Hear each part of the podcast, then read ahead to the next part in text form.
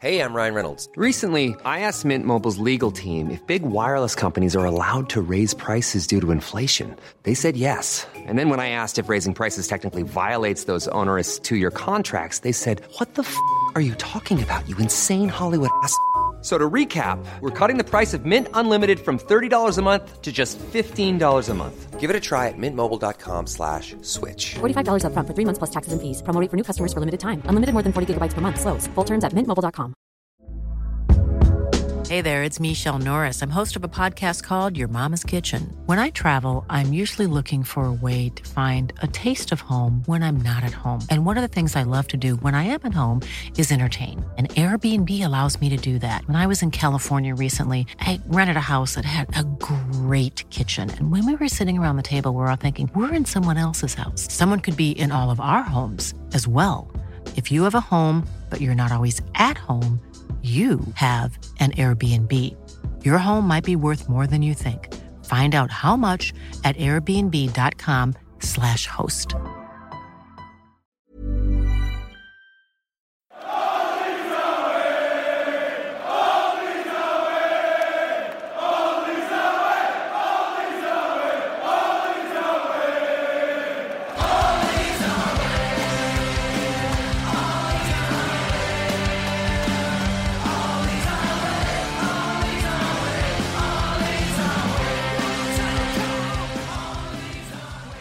Hello and welcome to All Stats Aren't We, a podcast in which Leeds fans cast their combined eye over goings on Elland Road, giving scrutiny to the underlying statistics and tactical footings at work at Leeds United. I'm John McKenzie, the back to earth with a bump of the podcast. It was nice while it lasted.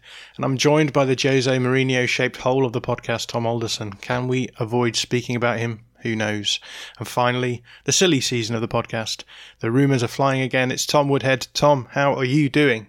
I'm not too bad. Um, I think I'd actually rather be the silly season than be described as an actual hole. So, And a Jose Mourinho shaped hole at that. well, yeah. I mean, uh, yeah. Would it be the late period shaven head Jose Mourinho or the early suave suited Jose Mourinho? We'll never know. And Tom Alderson, how are you doing? I'm I'm pretty good because um, I think I'm one of the few Leeds fans that didn't actually watch the Brighton game on Saturday, so I'm still feeling pretty positive. I can just ignore it and pretend it never happened. So um, I was actually out day drinking in Leeds and had a, probably a, a much nicer time. I was going to watch the game back when I got home as well, and I just I looked at Twitter. I was like, Nah, fuck that, not doing that. There's so many people who said to me, "Oh, could you send me a copy of the game when we're done?" Um, because I'd be, I'm I'm not able to watch it today. I think a lot of people were doing similar things, and uh, a lot of them just got in touch with me. were like, "Yeah, don't bother. Don't, don't want to rewatch that." I've got news written on the running order, but I don't really think there's any news other than transfer rumor news, and uh, we're talking about transfer stuff tomorrow on Orta's list. So if any of you are at a loose end at 8 p.m. tomorrow, Josh did put out a tweet yesterday saying 9 p.m., but it is in fact 8 p.m. So if you are uh, at a loose end at 8 p.m. tomorrow and you want to have a listen to some Q and A's about the, the the series we've just run, and I think we'll be talking about some of the players we've been linked to as well before we get to those questions. So if that sounds interesting to you, head over to our YouTube channel, or it should be on Periscope on our Twitter account as well. Um, if you can't make 8 p.m., don't worry, we will be putting out a podcast for, version of that as well, or you can rewatch it on YouTube as well. Right, with all of that out of the way, we should talk a little bit about Spurs. So this week I was lucky enough to talk to Nathan Clark, podcast host of the Extra Inch, and this is what he had to say about Spurs. So Nathan, hi, how are you doing? Not bad, not bad. Yourself? Yeah, I'm doing well. It's been a, a fun few weeks for Spurs fans, um, which began with, well, I suppose it sort of semi began with Jose Mourinho leaving, uh, but not content to make his leaving Spurs be the biggest news. He has announced this morning it will be joining Roma to go and ruin another club. So, how, how are you feeling about that news now that's come out?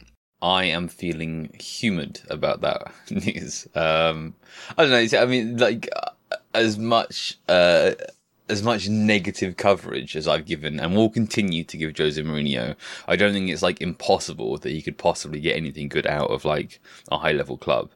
Um, of the tropes about Serie are obviously overplayed as to how defensive it is, but I do think there's a degree to which it does suit him a little bit um, better than the Premier League. But um, I don't know, and and poor poor Chris Smalling, uh, poor Henry Mkhitaryan.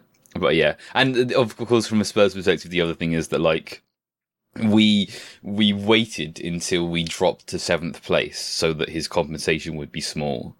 Um, and then he's just gone and joined another club after a couple of weeks anyway, which means that we were we were wasting our time worrying that we could detect him sooner because I mean it's completely unsurprising. Of course, he's just immediately well, actually no, immediately signed a big media deal with Talksport on the Sun, and then imme- like two days later left that to to go join you know another European competing club. So.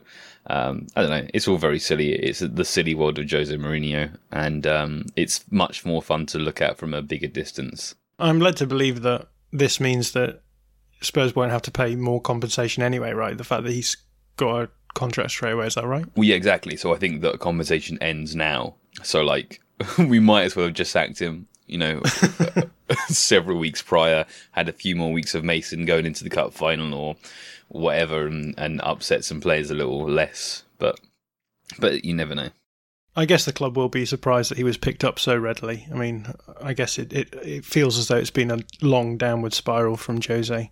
Um, so maybe they weren't quite so sure that he was going to get picked up as easily as he ended up getting picked up. But um, yeah, it's good to see that, that Spurs are going to get away with that one.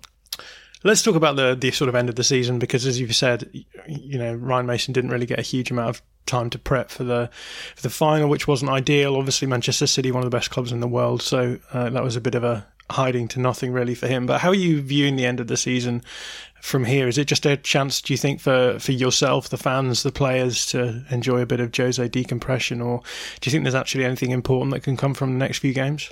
Well, I think top four is possible. I, I definitely wouldn't rule it out. I think that that is the main thing. You're right. The main thing is like he's gone now, and we can like all come together and heal, and we get to see Dele play, and we get to see Bale have a, a run of games, and like if you perform badly in one game, that's okay. you you aren't like ostracized from the from the squad for ten weeks. Um, so yeah, I think it's um, and the other thing, and I did did tweet about this slightly reluctantly, but like even under you know Ryan Mason, whose only coaching experience is academy level. Although having said that, Chris Powell is on the scene, and I think that he's probably like co-manager really, and is is getting under named by us and and bigger media too. But I think that like despite the lack of top level coaching experience between those two, um, we're demonstrating that this is a squad who are capable of like you know holding onto the ball for a while, of creating chances from possession, of pressing the opposition high. Okay, not to an incredible level, and you're not going to get that even from a very good coach, you know, in a in a couple of weeks. Um, but just showing that there is some of that, that we were able to outplay Sheffield United. And okay, Sheffield United is only Sheffield United, um, but they're still a Premier League side and demonstrating that we're capable of, of dominating other Premier League sides, contrary to the narrative that was existing um, for the last several months, that means a lot. And I think it makes us much more positive um, going into next season and makes it much more optimistic with regards to who. Um, who we can bring in as manager because there's no like, oh, we can't play, you know, modern football. We can't get a modern manager because the squad is so trash, kind of thing, and all of that melts away. So, um, yeah, I, I think I do think that top four is possible. I do think that having Champions League football would be a big help um, for next season. But I also think that um, that the main thing is like remembering that we're like a decent side with a pretty decent squad with a couple of issues in it. Yeah, you mentioned European competition. There is a chance of Champions League football, obviously, but I know that you've not enjoyed Europa League in the past, and uh, maybe that was coloured by Jose Mourinho in the in this season. But how are you feeling about next season? Should you end up in a in a sort of Europa League spot by the end of the the end of the competition? I'm not a fan of the Europa League. Um, I I mean, I, as again with some distance, uh, it can be interesting seeing some like you know quirky sides in the knockout stages. But as a Spurs fan, I don't particularly enjoy Spurs being in Europa League. Having said that, I think that if you think back to um, Poch's first couple of seasons, especially his first season, and and Europa League for like the beginning of a project manager's run, Europa League can be pretty helpful because you've got a bunch of group stage games um, in which you can play your second choice players, play your new signings, play your youth players, and and and get them some game time there. So if it's Europa League next season, it's probably not a terrible fit. I'm sure you're getting inundated with questions like this, but do you have any ideas who the next manager of Spurs is going to be? Well, it's probably not going to be Ten Hag. um, it's probably not going to be Nagelsmann. Um, it's, it's definitely not going to be Jose Mourinho. I guess Graham Potter is probably the favourite at the moment. I think that the club fancy Brendan Rodgers, but Brendan Rodgers doesn't fancy leaving Leicester. And um, and perhaps we need to get over that and move on. I don't think it's going to be Rangnick because there's just a big clash of personality between Levy and him.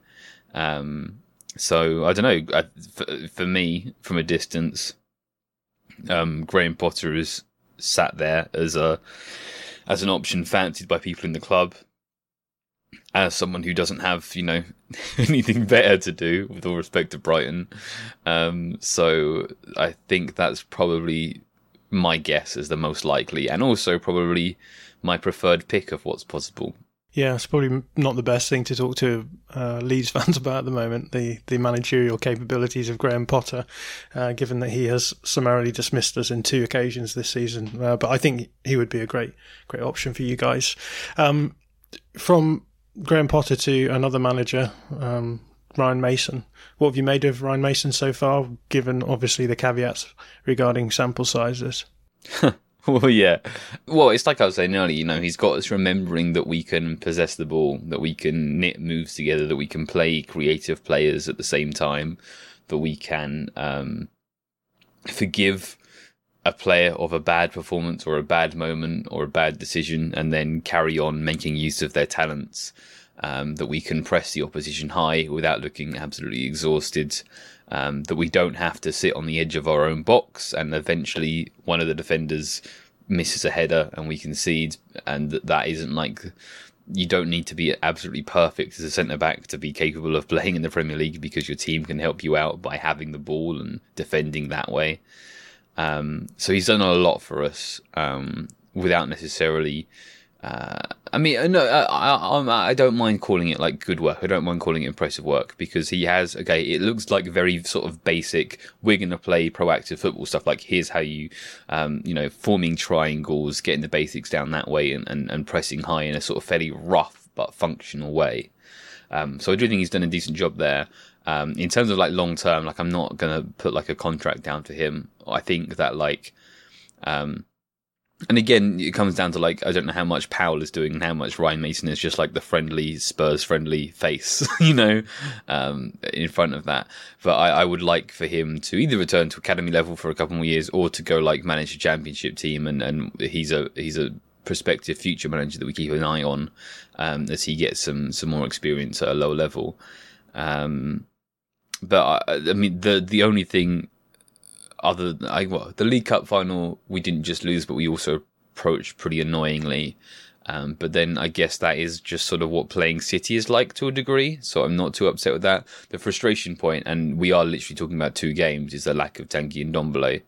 Um, but again, it's it's whatever because Mason's not going to be here next season, so we don't have to worry about like his future too much. He's just not currently fancied by Ryan Mason, who's otherwise made the decisions that I would have made. So at this point in the interview, I usually ask what you made of the last game between these two sides. Obviously, this weekend's prospect is going to be quite different to the last time we played um, when you eased past us 3 0. How do you feel about the prospect of Marcelo Bielsa's Leeds United this time around? I think it's a slightly more scary one than last time. Um, again, for all of the negative things I've said about Mourinho's football, for all of the positive things I'm saying about um, an alternative method to football and, and, what we're seeing a tiny bit of not a tiny bit of what we're seeing um, a sort of beginner's impression of under Ryan Mason. Um, I do think that a low block encounter is probably the better way to play against Leeds, essentially, and, and that's why um, we had such an easy time last time around.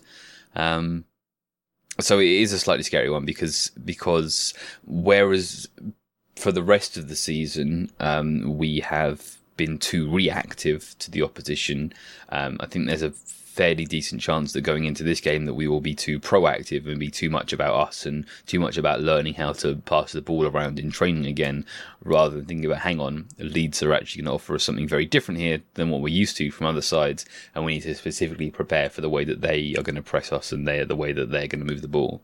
How then do you expect Ryan Mason to put the team out tactically this time around um, I, well, I expect to see a 4 2 3 1. I expect to see a high defensive line and relatively high pressing. um, in a probably in a 4-4-2 kind of shape.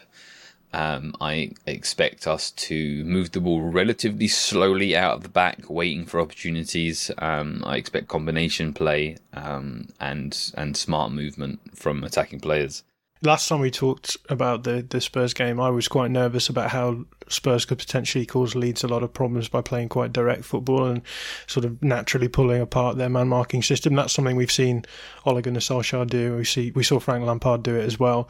Um, a couple of managers who aren't particularly well known for their um, you know in depth structural attacking play, um, and there's been teams this season who've caused us problems in just sort of getting hold of the ball, trying to move it quickly. Um, it probably didn't play out that way last last time, as I was thinking it might do. Do you think we might see a little bit more of that under Ryan Mason, given that he hasn't had a huge amount of time to, as you've said, develop more structured attacking play? Well, I think that that's that's the direction that he's been going so far, is to develop structured play. Um, and and I do question how suitable that is to play against Leeds. I mean, I definitely wouldn't rule out the possibility that like we'll come into this game with a a specified game plan to you know shell it long in behind every time we win the ball and and disrupt Leeds that way. It just seems a little unlikely based on what we've done and tried to do so far. Um, so I do have some I do have some fears coming into this game, but I guess probably I'm at a stage where I'd rather see us try and fail to be a proactive football club than to just do what is necessary to win individual games. Your fixture against Sheffield United saw Gareth Bale and Dele Alli in the starting eleven. Do you think this is how Spurs should have been setting up this season? Obviously, both players weren't always fully fit in those in that time period. But is this how you would have liked to seen Mourinho setting up Spurs? Yeah, pretty much, pretty much. Um, but the, the Bale fitness one is an is is kind of absurd, right? He took half a season. He took over half a season to get fit, which I forgive him of completely because he's over thirty. He's had all of these strings of injuries. He's been out the Real Madrid side. Um, I'd I'd lost patience by sort of December, thinking, well, this is not this guy's not going to get fit. He's not capable of getting match fit anymore, and I'd written him off.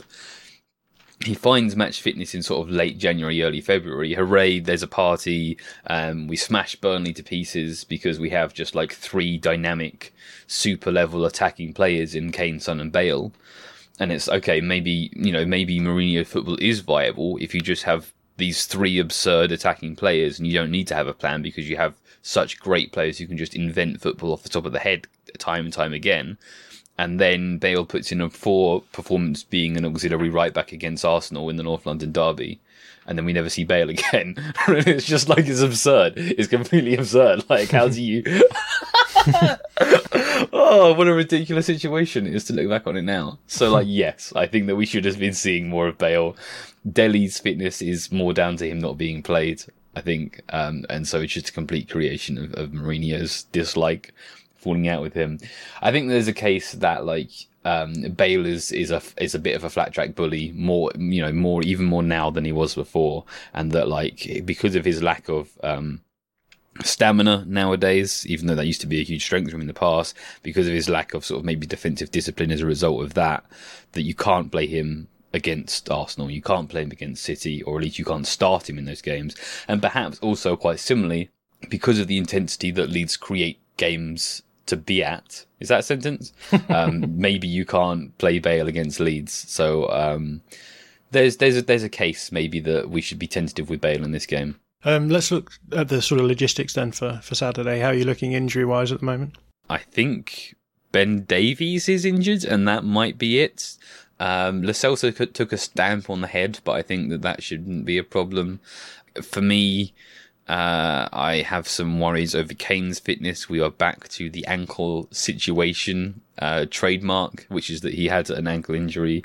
Um, okay, he's played two games. Then one of those was the League Cup final, but he looked a little off it against Sheffield United.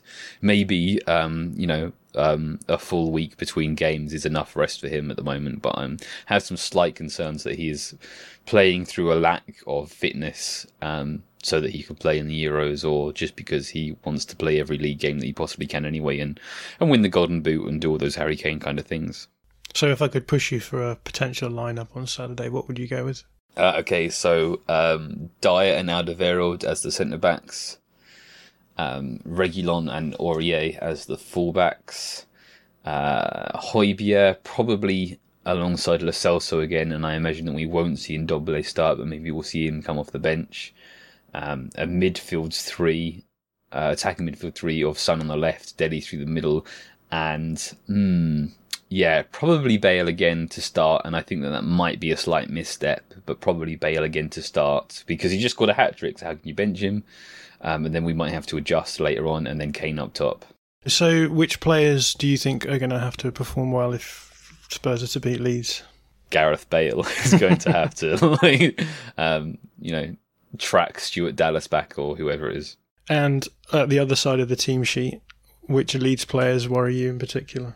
Uh, well, I guess Phillips for his ability to to break our pressure. I mean, the thing with Leeds, as you well know, John, with this question is that it's it's the collective effort, isn't it? There's no there's not much point of, of pointing out individuals because it's it's the threat that Leeds carry through their system, um, and the, again the intensity and the pressure, um, and the sort of different way of doing things that is scary about Leeds rather than one bloke. And uh, I don't ever ask for predictions on this on this podcast, but I I am interested in how you expect the game to go on Saturday. So how do you expect the ebb and flow of the game? Mm, okay, ebb and flow. I think that um, I think that Leeds style might sort of scare us a little in the first half, and it will be a bit ropey for Spurs first half, and then we might sort of settle into it, and Leeds might tire slightly second half, and, and we'll grab the horns a little late on, and, and try to either make a comeback or or get a victory out of a, a wobbly start. Well, Nathan, it's always a pleasure to have you on. What's the best way for our listeners to catch what you're putting out about Spurs? Uh, I'm on Twitter at Nathan A. Clark, and the podcast is at The Extra Inch. Cool. Well, thank you so much for coming on today. When you're ready to pop the question, the last thing you want to do is second guess the ring. At Bluenile.com, you can design a one of a kind ring with the ease and convenience of shopping online. Choose your diamond and setting. When you find the one, you'll get it delivered right to your door. Go to Bluenile.com and use promo code LISTEN to get $50 off your purchase of $500 or more. That's code LISTEN at Bluenile.com for $50 off your purchase. Bluenile.com code LISTEN. Ryan Reynolds here from Mint Mobile. With the price of just about everything going up during inflation, we thought we'd bring our prices down. So to help us, we brought in a reverse auctioneer, which is apparently a thing. Mint Mobile unlimited premium wireless. Ready to get 30, 30, bit to get 30, bit to get 20, 20, 20, bit to get 20, 20, bit to get 15, 15, 15, 15 just 15 bucks a month. So, Give it a try at mintmobile.com slash switch. $45 upfront for three months plus taxes and fees. Promo for new customers for limited time. Unlimited more than 40 gigabytes per month. Slows. Full terms at mintmobile.com.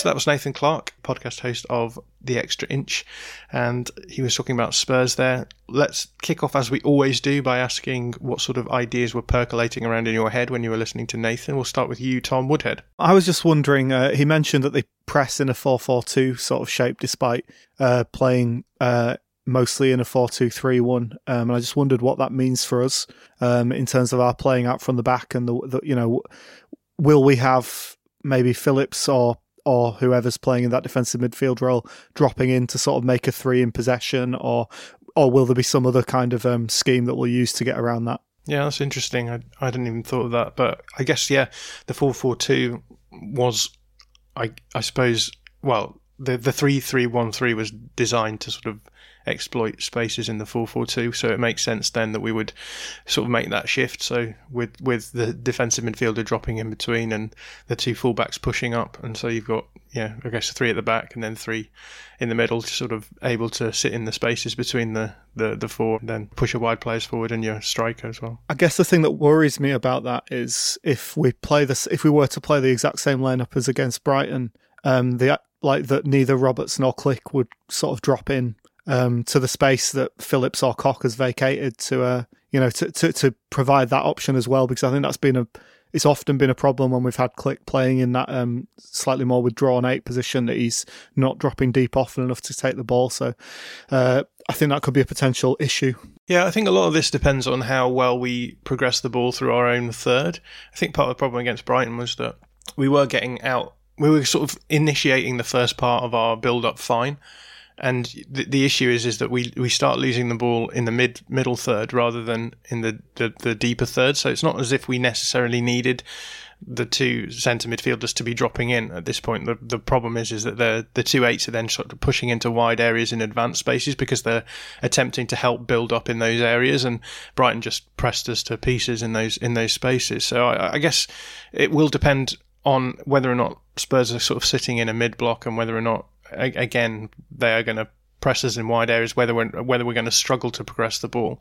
Um, but yeah, I, I have I haven't actually watched Ryan Mason Spurs in any sort of indicative game. I did watch the Carabao Cup final, which I don't think was particularly indicative. So I'm I, am i am not entirely sure what they're what what sort of height they're pressing at, which I think maybe will will come into it quite quite importantly. I suppose I wasn't really thinking about the Brighton game specifically, more in general when uh, when Klich's played in that position, and we have had uh, the defensive midfielder dropping into the back line. I'm thinking about Burnley, maybe especially. Although, although was were we actually playing a back three in that game? I think Phillips ended up dropping in, didn't he, in that game as well? Yeah, yeah. So that was a similar sort of situation a lot of the time because I think Klich was the deepest midfielder then, um, and he wasn't coming deep enough in games like that. I guess I'm thinking of rather than the Brighton game specifically. But uh, we did win that game, I guess, but it, it wasn't the comfortable victory that we might have liked. So um, yeah, I, I mean, I think there are lots of. This game feels like one where we could have a lot of different lineups. It's not one where we can just pick the team very easily, I don't think, because there are so many players who may or may not be injured, and, and we'll, we'll get into all that later, I guess. I'm always uh, interested in playing against flat midfield twos, though. So if they do sort of press, I guess it'll be Dele Alli pushing forward into the two, and then and then they have their double pivot of, I guess it's Højbjerg and Lo Celso, I think. Oh, Lo Celso, they're playing there at the moment. Yeah. Um, so if they're playing those two, and then there is there is space between the the front line of pressure and then the midfield pressure, um, it will be interesting to see what what happens for us because, like you say, in, in certain games we do we have seen a sort of fairly flat midfield too, with both players dropping in depending on whose side the ball comes in the build up. So um, if we if we see that, then then it will be it will be I think it will be um, we'll be more likely to see us play that way if Phillips drops in between the, the back two because you have to have your um, eights dropping in there. You need to have that the, the ability to build up in in the in, in that sort of space that we're talking about where the where the pivot is. But we do we do play a lot of games where um, we play with a single pivot, and then the single pivot ends up just sort of sitting in space that isn't really guarded by anyone, and they get pulled out a little bit by having to push forward onto the uh, onto the flat too. I, I, guess we saw that against Brighton, to be honest, because Koch was often pushing forward quite a bit um, and then and then dropping in in defensive phases. So um, that's certainly something to keep an eye out for.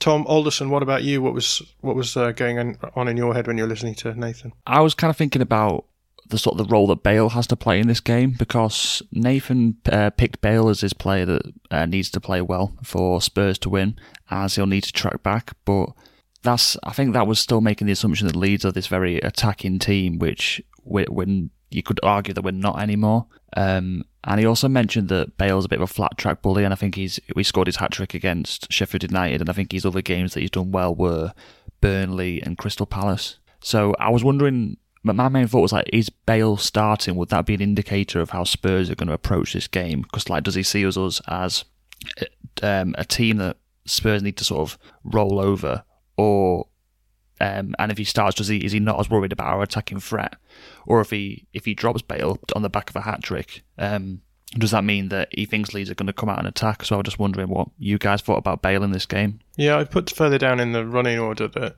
Nathan seemed quite nervous about Leeds' intensity and I'm not entirely sure that we're going to be intense in the way that he's talking about. And I think he's thinking there if they try and do, you know, fairly intricate build up, and then we come out with a high aggressive press, then it, it, may be the case that we cause them problems. But I don't think that we're intense in that way. I think our pressing now, uh, I do think we do press quite intensely from the front, but I don't think our press is particularly effective at the moment in the front in, in the forward areas. Um, so I I personally think that they should play Bale because I think Bale is the sort of player who will cause us problems defensively. Um, so I don't know whether or not Ryan Mason will, will be thinking that way. But um, Tom, did you have any thoughts on this? I do think that in general, caretaker managers, especially ones that have been promoted from within uh, the sort of youth setup or something of the club that already existed, they do tend to um, do the kinds of things that Nathan was talking about. That um, you know, let's get back to playing the ball on the floor. Let's, you know, uh, almost like you are co- coaching a youth team, I guess. Like, um, you know, let's get the players doing the things that they're naturally good at.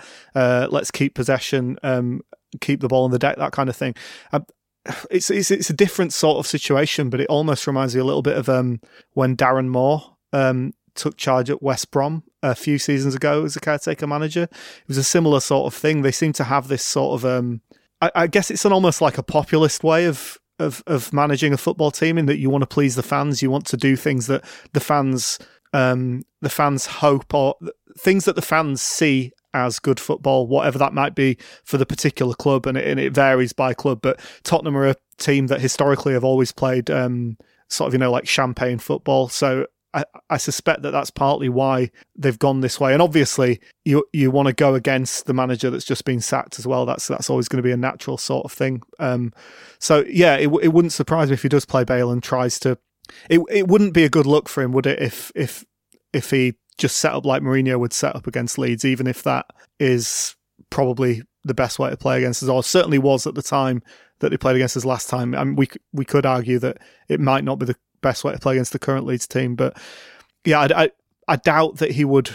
I doubt he would sort of want to sully his reputation by playing really pragmatically against a, a team that's mid-table. Yeah, I think this game is set up for us to be the more pragmatic of the two, just on the basis of the way things have gone recently. Um, I have absolutely no idea what to expect from Spurs, um, but I do think that they potentially could cause us quite a few problems, and not because I think that they'll be particularly well drilled. I think they'll be solid, like Nathan said, but they they have such good players that I think people maybe slightly underrate because of the Mourinho decline, the inevitable Mourinho decline. Um, that I think you know if they if they get going, I mean they they comfortably rolled us over three 0 playing Mourinho football, and we just didn't really offer much. So yeah, I'm kind of interested to see how this plays out. It, it could be another game where we sit sort of deep and try and hit on the on the break. Uh, a lot of that will come down to whether or not we've got Raphinha. I think um, whether or not we can be successful in doing that. But um, in many respects, I sort of see this as being perhaps one of those games more akin to those games earlier on in the season where we were playing against teams like uh, Ole Gunnar Solskjaer, uh, Ole Gunnar Solskjaer's Manchester United and, and Frank Lampard's Chelsea um, I, I, suspect that it's not going to be like the most technical build-up football, but there'll be an attacking intent. And if they can pull us around by being direct, I think they will cause us problems, um, which I think is the blueprint for how you beat Spurs. So um, I don't know if you guys have any any thoughts on this in terms of. I, I, I don't know. I've got it. I've got it written down on the running order that there's such an odd prospect at the moment in terms of it's hard to judge how good they were before and it's hard to judge how good they are now. And probably the the, the reality is they're somewhere in between where we think they may be. But how how did you feel about Spurs right now, Tom Woodhead? It's funny that you said that the players are underrated, and I definitely would agree about. I don't. I don't think the forward players are underrated. I think everyone recognises that Son and Kane, and to you know, everyone also recognises that Bale can be a world class player. Uh, you know, if he's fit or if he, you know, if he's go raring to go. Uh, but yeah, I think you're probably right that um, the further back you go in that team, um, the worse they were being made to look by Mourinho's tactics in a way, especially in the deeper bits of midfield because they weren't being allowed to do what they were good at in terms of uh, passing the ball and things like that. So. Yeah, um, but it's whether they've it's whether they've had enough time, as Nathan was saying, to really get their head around playing that other way or not. And, and like you, I haven't watched them. I didn't even watch the Carabao Cup final, so I've, I don't think I've literally seen a minute of um, of Ryan Mason's Spurs. So I couldn't really tell you much more than that. And in terms of underrating, I mean, I think we do we do rate like Kane and Son and, and Bale. I, I think possibly the way that we we we kind of value them now is that they you know they're sort of players who can just cause things out of nowhere. Um, they're they're sort of moments players who can just create. And I guess what I what I think is maybe being undervalued is is their ability to be able to sort of fit into that kind of more intelligent system quite quickly and and start putting moves together between them and I think that's what we'll will underrate we we're so used to sort of watching teams who have just I mean I guess it, it's the same with Manchester United at the moment although I think they are starting to cohere a little bit more recently but when you have so many good players on the pitch, you, you can't really underrate them because you know you'll get a Bruno Fernandes moment where he'll just score score or create out of nothing. Whereas I guess what I'm worried about is is Spurs just being able to do some of the tactical things that cause us problems without necessarily us expecting them to do that. Um, so yeah, I, am I'm, I'm really interested to see what happens in this game, um, and I just have no re- real way of judging it. But Tom Tom Alderson, do you have anything you wanted to add? He's only been manager for the last two games, hasn't he? I watched the Carabao Cup final and I watched the Sheffield United match. There was one before that, I think, against Southampton. They had a game before the Carabao Cup final. Oh, there was, yeah, yeah. I, I watched a bit of that actually, and like having watched those games, I still don't really have a clue anyway. you can't really. Well, the City game they got absolutely battered one 0 if that's if that's possible, um, and then the Sheffield United are Sheffield United, and they just like literally just let them do whatever they want. So I think even if, and again against Southampton, I don't think Kane played, so it's literally impossible to know how good they're going to be and what if if they've got any sort of tactics or not, or it's like Tom said that they're just trying to sort of get back to basics. Kane as well being played while he's injured, and and so there's certain things like that where you just don't really know quite how how sharp they're going to be. I mean, Alli hasn't been played for most of the season, so his fitness has been up and down. He didn't look great against Sheffield United either. I think he did one little bit, little skill, and that was all over Twitter. And I was like, he won a corner. That's all he won. I'm quite interested to see whether, because um, Mourinho seems to have tried his best to turn Kane into a sort of Cristiano Ronaldo type figure where all he cares about is himself. Uh, and, he, and Mourinho seemed to think that this would make Kane a better player. Um, and it may well have done or may well not, but I'm interested to see whether Kane um, stays that way or whether he, he decides that uh, maybe I shouldn't keep playing when I'm injured all the time just so that I can get the golden boot. Because it, it, it does seem that that is a, a recent development in Kane's game. He's always had a lot of injuries, but he used to, when he was injured, just not play for a couple of months, I think. And it seems like now he always seems to be coming back too quickly. Uh, maybe, maybe that's not true, and maybe it's just um, uh, my misreading of the situation from afar. But it, it seems like he's been playing injured nearly all season. I find this this aspect of, of his game kind of interesting, but I think this is a, fairly standard thing, isn't it? As players playing with injury, um, you've got Marcus Rashford as well as a, a good example of that. And it, when you add that to the the sort of compression of fixtures and the lack of preseason, etc., etc., then you you um you, you sort of end up with this melting pot where players just very much become products rather than rather than uh, workers, right? In that sense, so it'll be it'll be, it'll be fascinating to see what what happens with with Kane. I, I yeah, and and I guess and I guess Alli.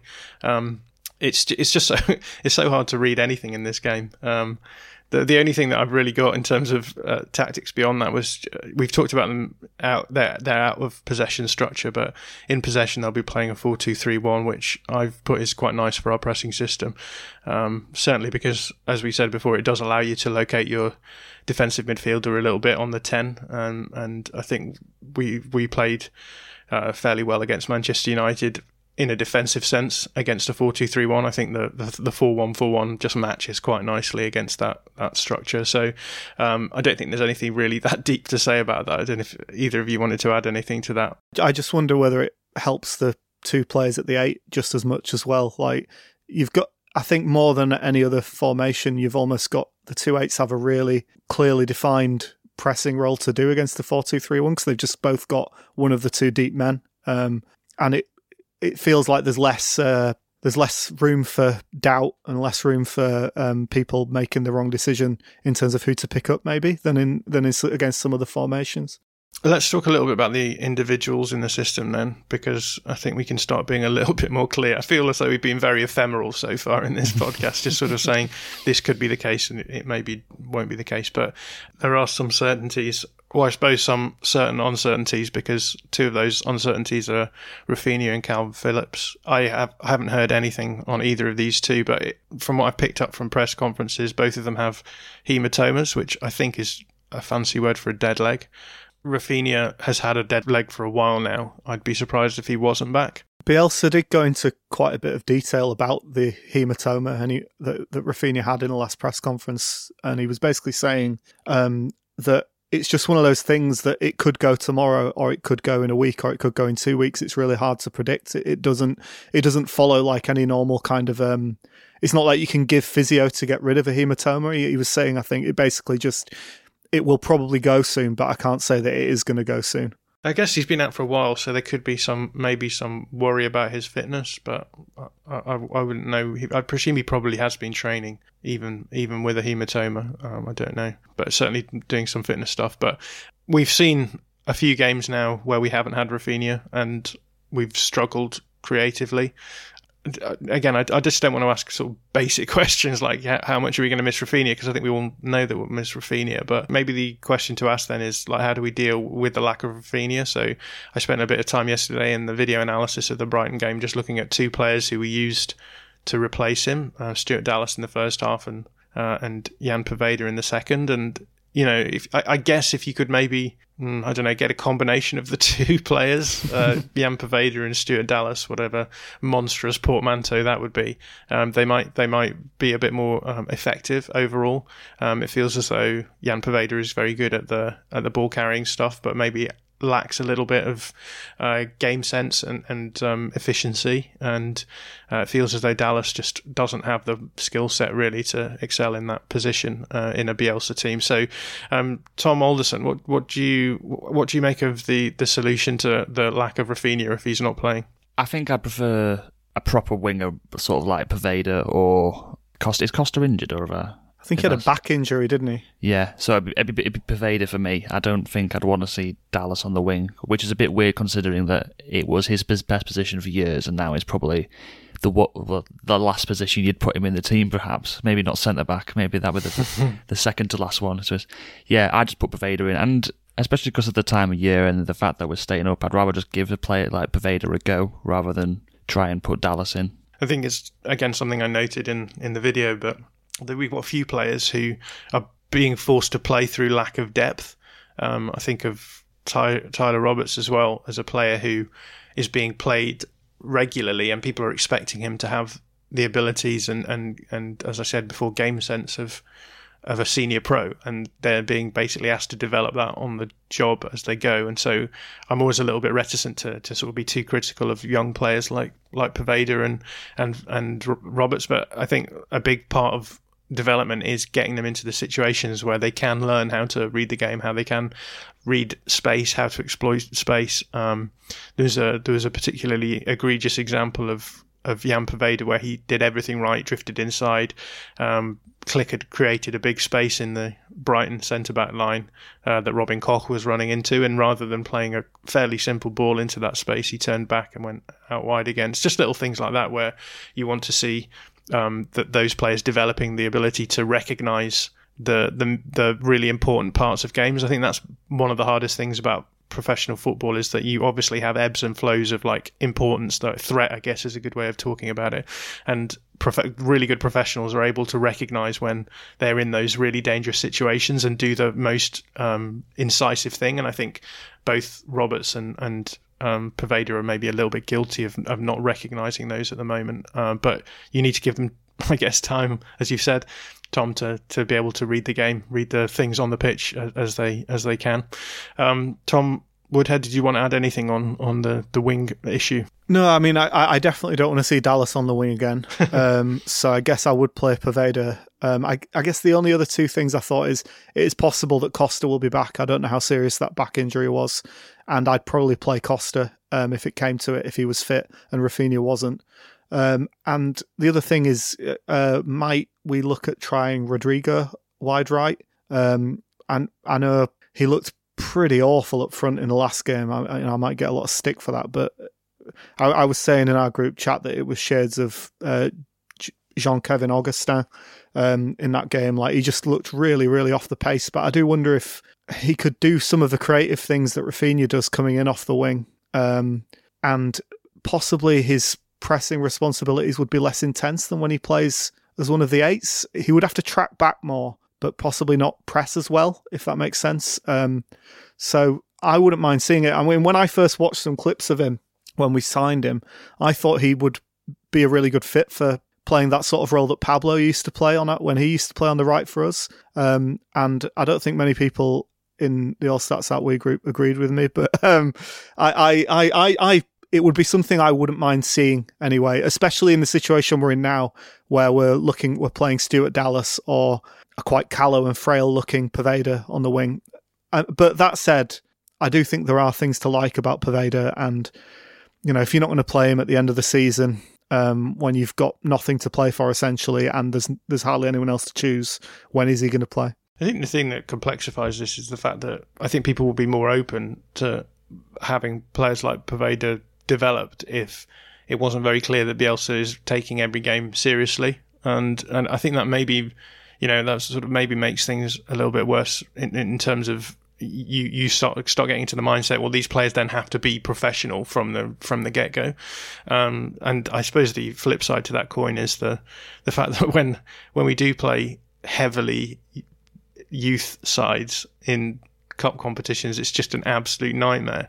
Um, and so I suppose I suppose we probably need to find some kind of happy medium, right, between between playing a young player but making it very clear that they have to be doing everything well from the start, and then just throwing on all of our youth players and being like, see, they're not good enough, so this is why we don't play them. I suppose Bielsa's never afraid to make a half-time substitute, so I don't see why you couldn't, for example, have Poveda starting and then maybe coming off at half-time if he's not performing rather than you know the inverse, which is what you has sometimes happened. Yeah, I guess that's what's so interesting about the fact that he was the Bielsa was happier to move Dallas from the position that he's been playing in well recently and put him out wide rather than start Poveda. I think that's definitely the most baffling decision that I've ever seen from Bielsa. Like it's the one that I've disagreed with the most that he's ever made putting Bielsa on the wing and uh, putting Bielsa on Bielsa the wing on would the definitely would. be that would be baffling. um, but yeah, uh, Dallas on the wing in that game. I think people have have this sort of idea that Bielsa is some kind of paragon of youth development, and I'm not entirely sure I agree with that. Um, I think he is very much uh, take every game seriously, make sure you try and win every game. And I think as a result of that, it becomes very clear about who he trusts and who he doesn't in the youth system. Um, Jamie Shackleton is a clear example of that, right? In that he's even when he's been given chances that you think that he's going to become a regular, um, then then he just doesn't seem to make it. it I I did um, a, a sort of inverse interview for Nathan for his podcast, and one of the questions that their patrons asked was, "What, what do you make of Jamie Shackleton?" Um, and yeah, it was kind of weird to to answer that question because you know we've just sort of taken for granted that he won't be played, whereas there are people at other clubs around the country who are aware of his existence and think he's a good player and they can't understand why he's not being played. So, um, yeah, I think this is a, a, another question for another day, perhaps. But um, let's talk about Kalvin Phillips then. We, again, we don't really know what the situation with Phillips is. I suspect Phillips will play. Um, I, I, think it would be unlikely that he would be suffering from a long term dead leg like Raphinha, but we'll see. Um, if Phillips doesn't play, Robin Koch, were we happy with how he played at the weekend? I thought he played well, de- definitely out of position. I thought he looked very good. He was proactive. He was his positioning was spot on for me. Um, some of his passing was a bit poor. Like he, he made, especially um, especially when he was under pressure and the players were there were players near him. Some of his short passing was a bit iffy. Um, he is a centre back, um, and I don't think I don't think he's a he's a particularly great passer in general. Um, he, he's good enough. Uh, I, would maybe you know put him on a par with Liam Cooper or someone like that in terms of his in terms of the technical quality of his passing, I guess, rather than anything else. Um, but I, th- I think you know Bielsa talks about that position as being the third defender, doesn't he? Um, and I think in that sense, uh, Koch is possibly. Um, I think just because he's a bit more assertive than Struijk, I, I, I think I possibly do prefer him in, from the little that I've seen in that position to Struijk. I think Goss Cooper was suspended, so Struijk wasn't really an option, was he? So that's why. So with Cooper back at the weekend, it'll be interesting to see if it's Struijk who he sees as like the deputy to that role, or if it's Koch that he sees, um, because he's he has now got that option to choose between the two. I suppose that would be a, a, sort of elegant way of Bielsa sidestepping the question of whether he wants to drop Struijk or not for Cooper, would be to bring Cooper back in, but then have Struijk move into midfield. Yeah. One thing about Koch's passing, I think, is that it's very it was very clear to me from the the game. I think I think he passed fairly well. I think there's a few poor examples, um, but those examples were generally because he had to set himself in a way that wasn't comfortable before he hit the ball. So the ball came to him quite quickly, and he was under quite a lot of pressure from from opposition players. Um, so I wonder one whether or not in training he's been under that much pressure, but also too, I think it's you know I think his passing when the ball's controlled in front of him and he's got time to look up and, and make decisions is pretty good. Um, I think as soon as you put a player like that under pressure, they suddenly have to use a different skill set that they're not using before, which is you know making sure that you're so there's one example I used in the video where um, the ball sort of comes back to back to him from I think it was from Dal. Uh, no, maybe it was Roberts. Roberts Roberts gets tackled and, and just pokes the ball back to him, and Pascal Gross is, is closing him down quickly. He has a fairly easy pass to to Dallas on the one side, and then he has a. In fact, it can't have been Roberts who was tackled because he tried to pass the ball to Roberts. I can't remember. It must have been Klich. Um, but the ball comes to him quite quickly. He has quite. He only has a really short time to make up his mind. And one of the things I noticed is that in terms of the way that he set, has set himself. He couldn't sort his feet out quickly enough.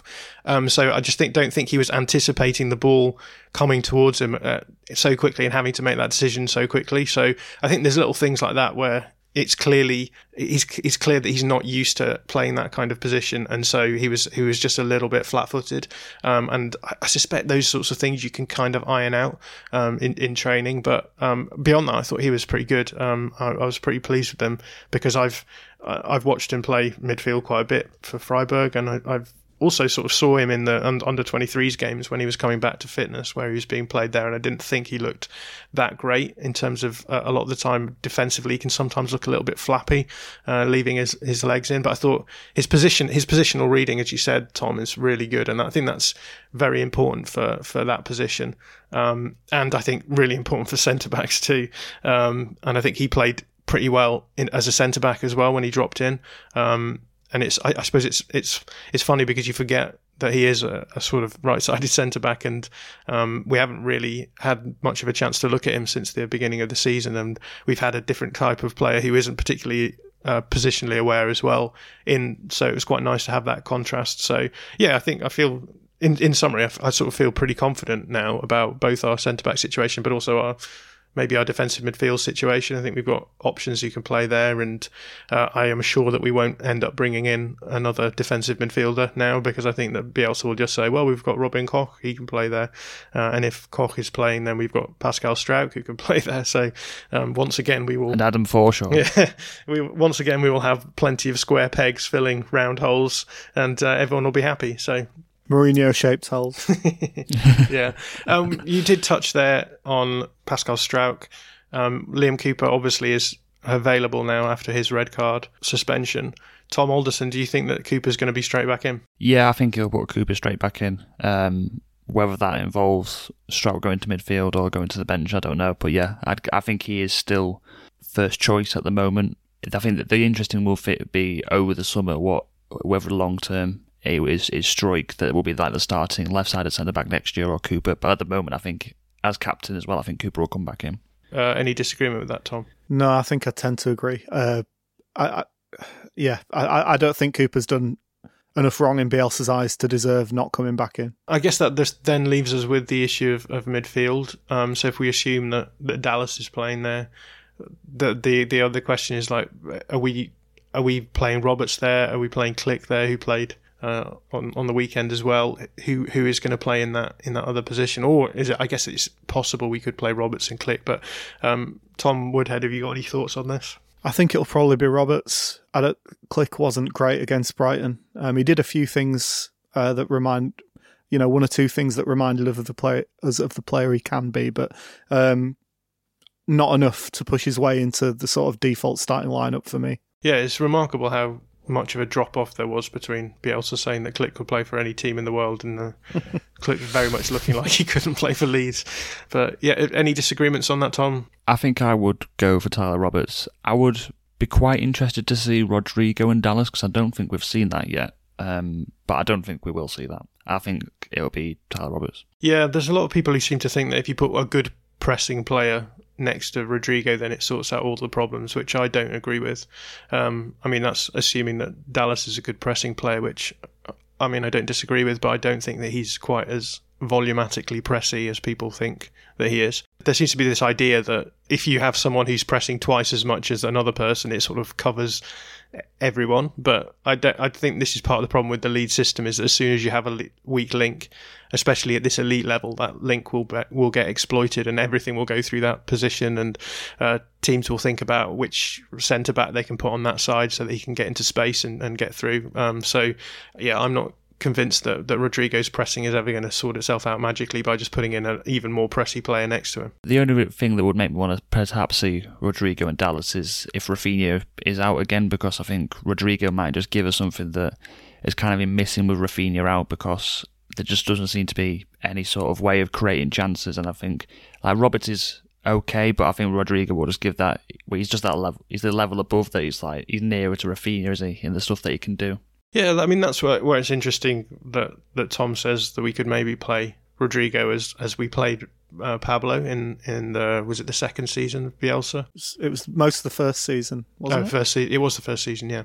And then at the start of the second. I guess the only difference that you would maybe see is that obviously now we're we're trying to play a lot more transitionally than we were then. Back then it was sort of we needed someone who was going to be able to just break down low line defenses, and it was quite nice having Pablo sort of drifting in, going wide, and, and going. Yeah, I guess being able to unpick um, defenses and it wouldn't be quite the same way. But I don't whether or not a, a, a, sort of transitional Rodrigo would work on that side. I don't know. Uh, I know that he's he's played in wide areas um, historically.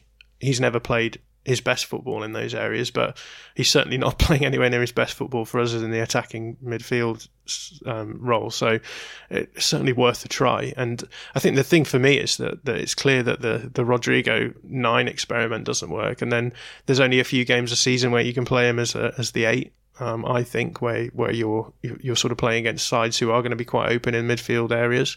So why not just try him out on the on the wide areas, especially in a game like against Brighton where he's on the bench and we're playing Stuart Dallas. Like, what's what's the worst that can happen? We could have lost that game. Well, we lost it anyway. So, um, but I'm sure Bielsa doesn't feel that way. So it's certainly worth maybe trying out. Um, but I think we could talk about all of these sort of individual foibles in, t- till the cows come home. So let's talk a little bit just about more about the general stuff. So, who do we think needs to play well against Spurs? Tom Woodhead.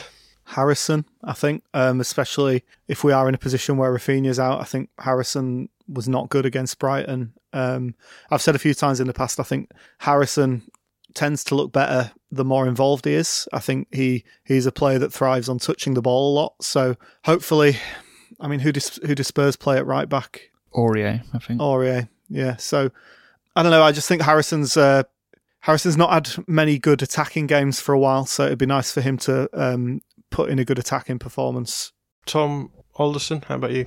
Whoever ends up playing holding midfield, whether that's Kalvin or Koch or uh, Struijk, I think like what when we touched on earlier about them pressing in the four four two, they'll have to sort of move about to sort of facilitate to facilitate the build up. And I'd, uh, the way I think that Spurs are gonna just be attacking us for most of the game, so I think they'll just, they'll have to have a good game defensively as well. And uh, how do you think the game's going to pan out, Tom? I just think it's going to be us kind of just sitting deep and trying to hit them on the counter, and I think it's just going to be Spurs attacking us, um, and just tr- sort of like trying to find a way through. And I think I just I think eventually that they will find a way through through one of like Kane or Son or Bale. Um, if we don't if we don't have Raphinha playing, I think we we are going to struggle to create anything on the break. So fingers crossed he's playing. But yeah, I think it will be us just trying to hit them on the break and then breaking us down late. How about you, Tom Woodhead? I think it would be a bit silly of me to try and offer any kind of informed opinion when I've just talked about how I've never watched Spurs under this current manager. And uh, so I'll go along with what Tom says. And if he's wrong, you can blame him. Well, there you have it. The uh, All Stats Aren't We Spurs preview. That is a game which is happening. I think it's an early kickoff, isn't it? Twelve thirty on yeah, Saturday. Yeah. First of two early kickoffs. Uh, we'll be back at some point this weekend with the review, probably on Sunday. If you like what we do and want more of it, then there is the Patreon channel. So do check that out. just put a video up looking at some of the tactical stuff from the Brighton game. So that's over www.patreon.com forward slash all stats, aren't we? I think that brings us to the very end of this podcast. So all, all there is for me to do is to say thank you, Tom. Thank you. And thank you, Tom. Thank you. And we'll see you at the weekend.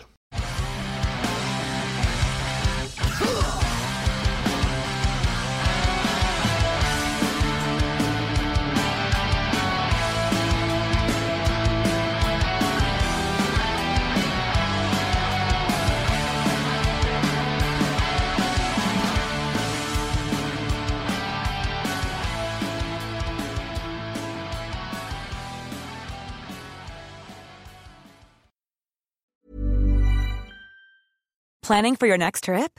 Elevate your travel style with Quince. Quince has all the jet setting essentials you'll want for your next getaway, like European linen, premium luggage options, buttery soft Italian leather bags, and so much more. And is all priced at 50 to 80% less than similar brands. Plus, Quince only works with factories that use safe and ethical manufacturing practices. Pack your bags with high-quality essentials you'll be wearing for vacations to come with Quince. Go to quince.com slash pack for free shipping and 365-day returns. Mom deserves the best, and there's no better place to shop for Mother's Day than Whole Foods Market. They're your destination for unbeatable savings, from premium gifts to show-stopping flowers and irresistible desserts. Start by saving 33% with Prime on all body care and candles. Then get a 15-stem bunch of tulips for just $9.99 each with Prime. Round out Mom's menu with festive rosé, irresistible berry chantilly cake, and more special treats. Come celebrate Mother's Day at Whole Foods Market.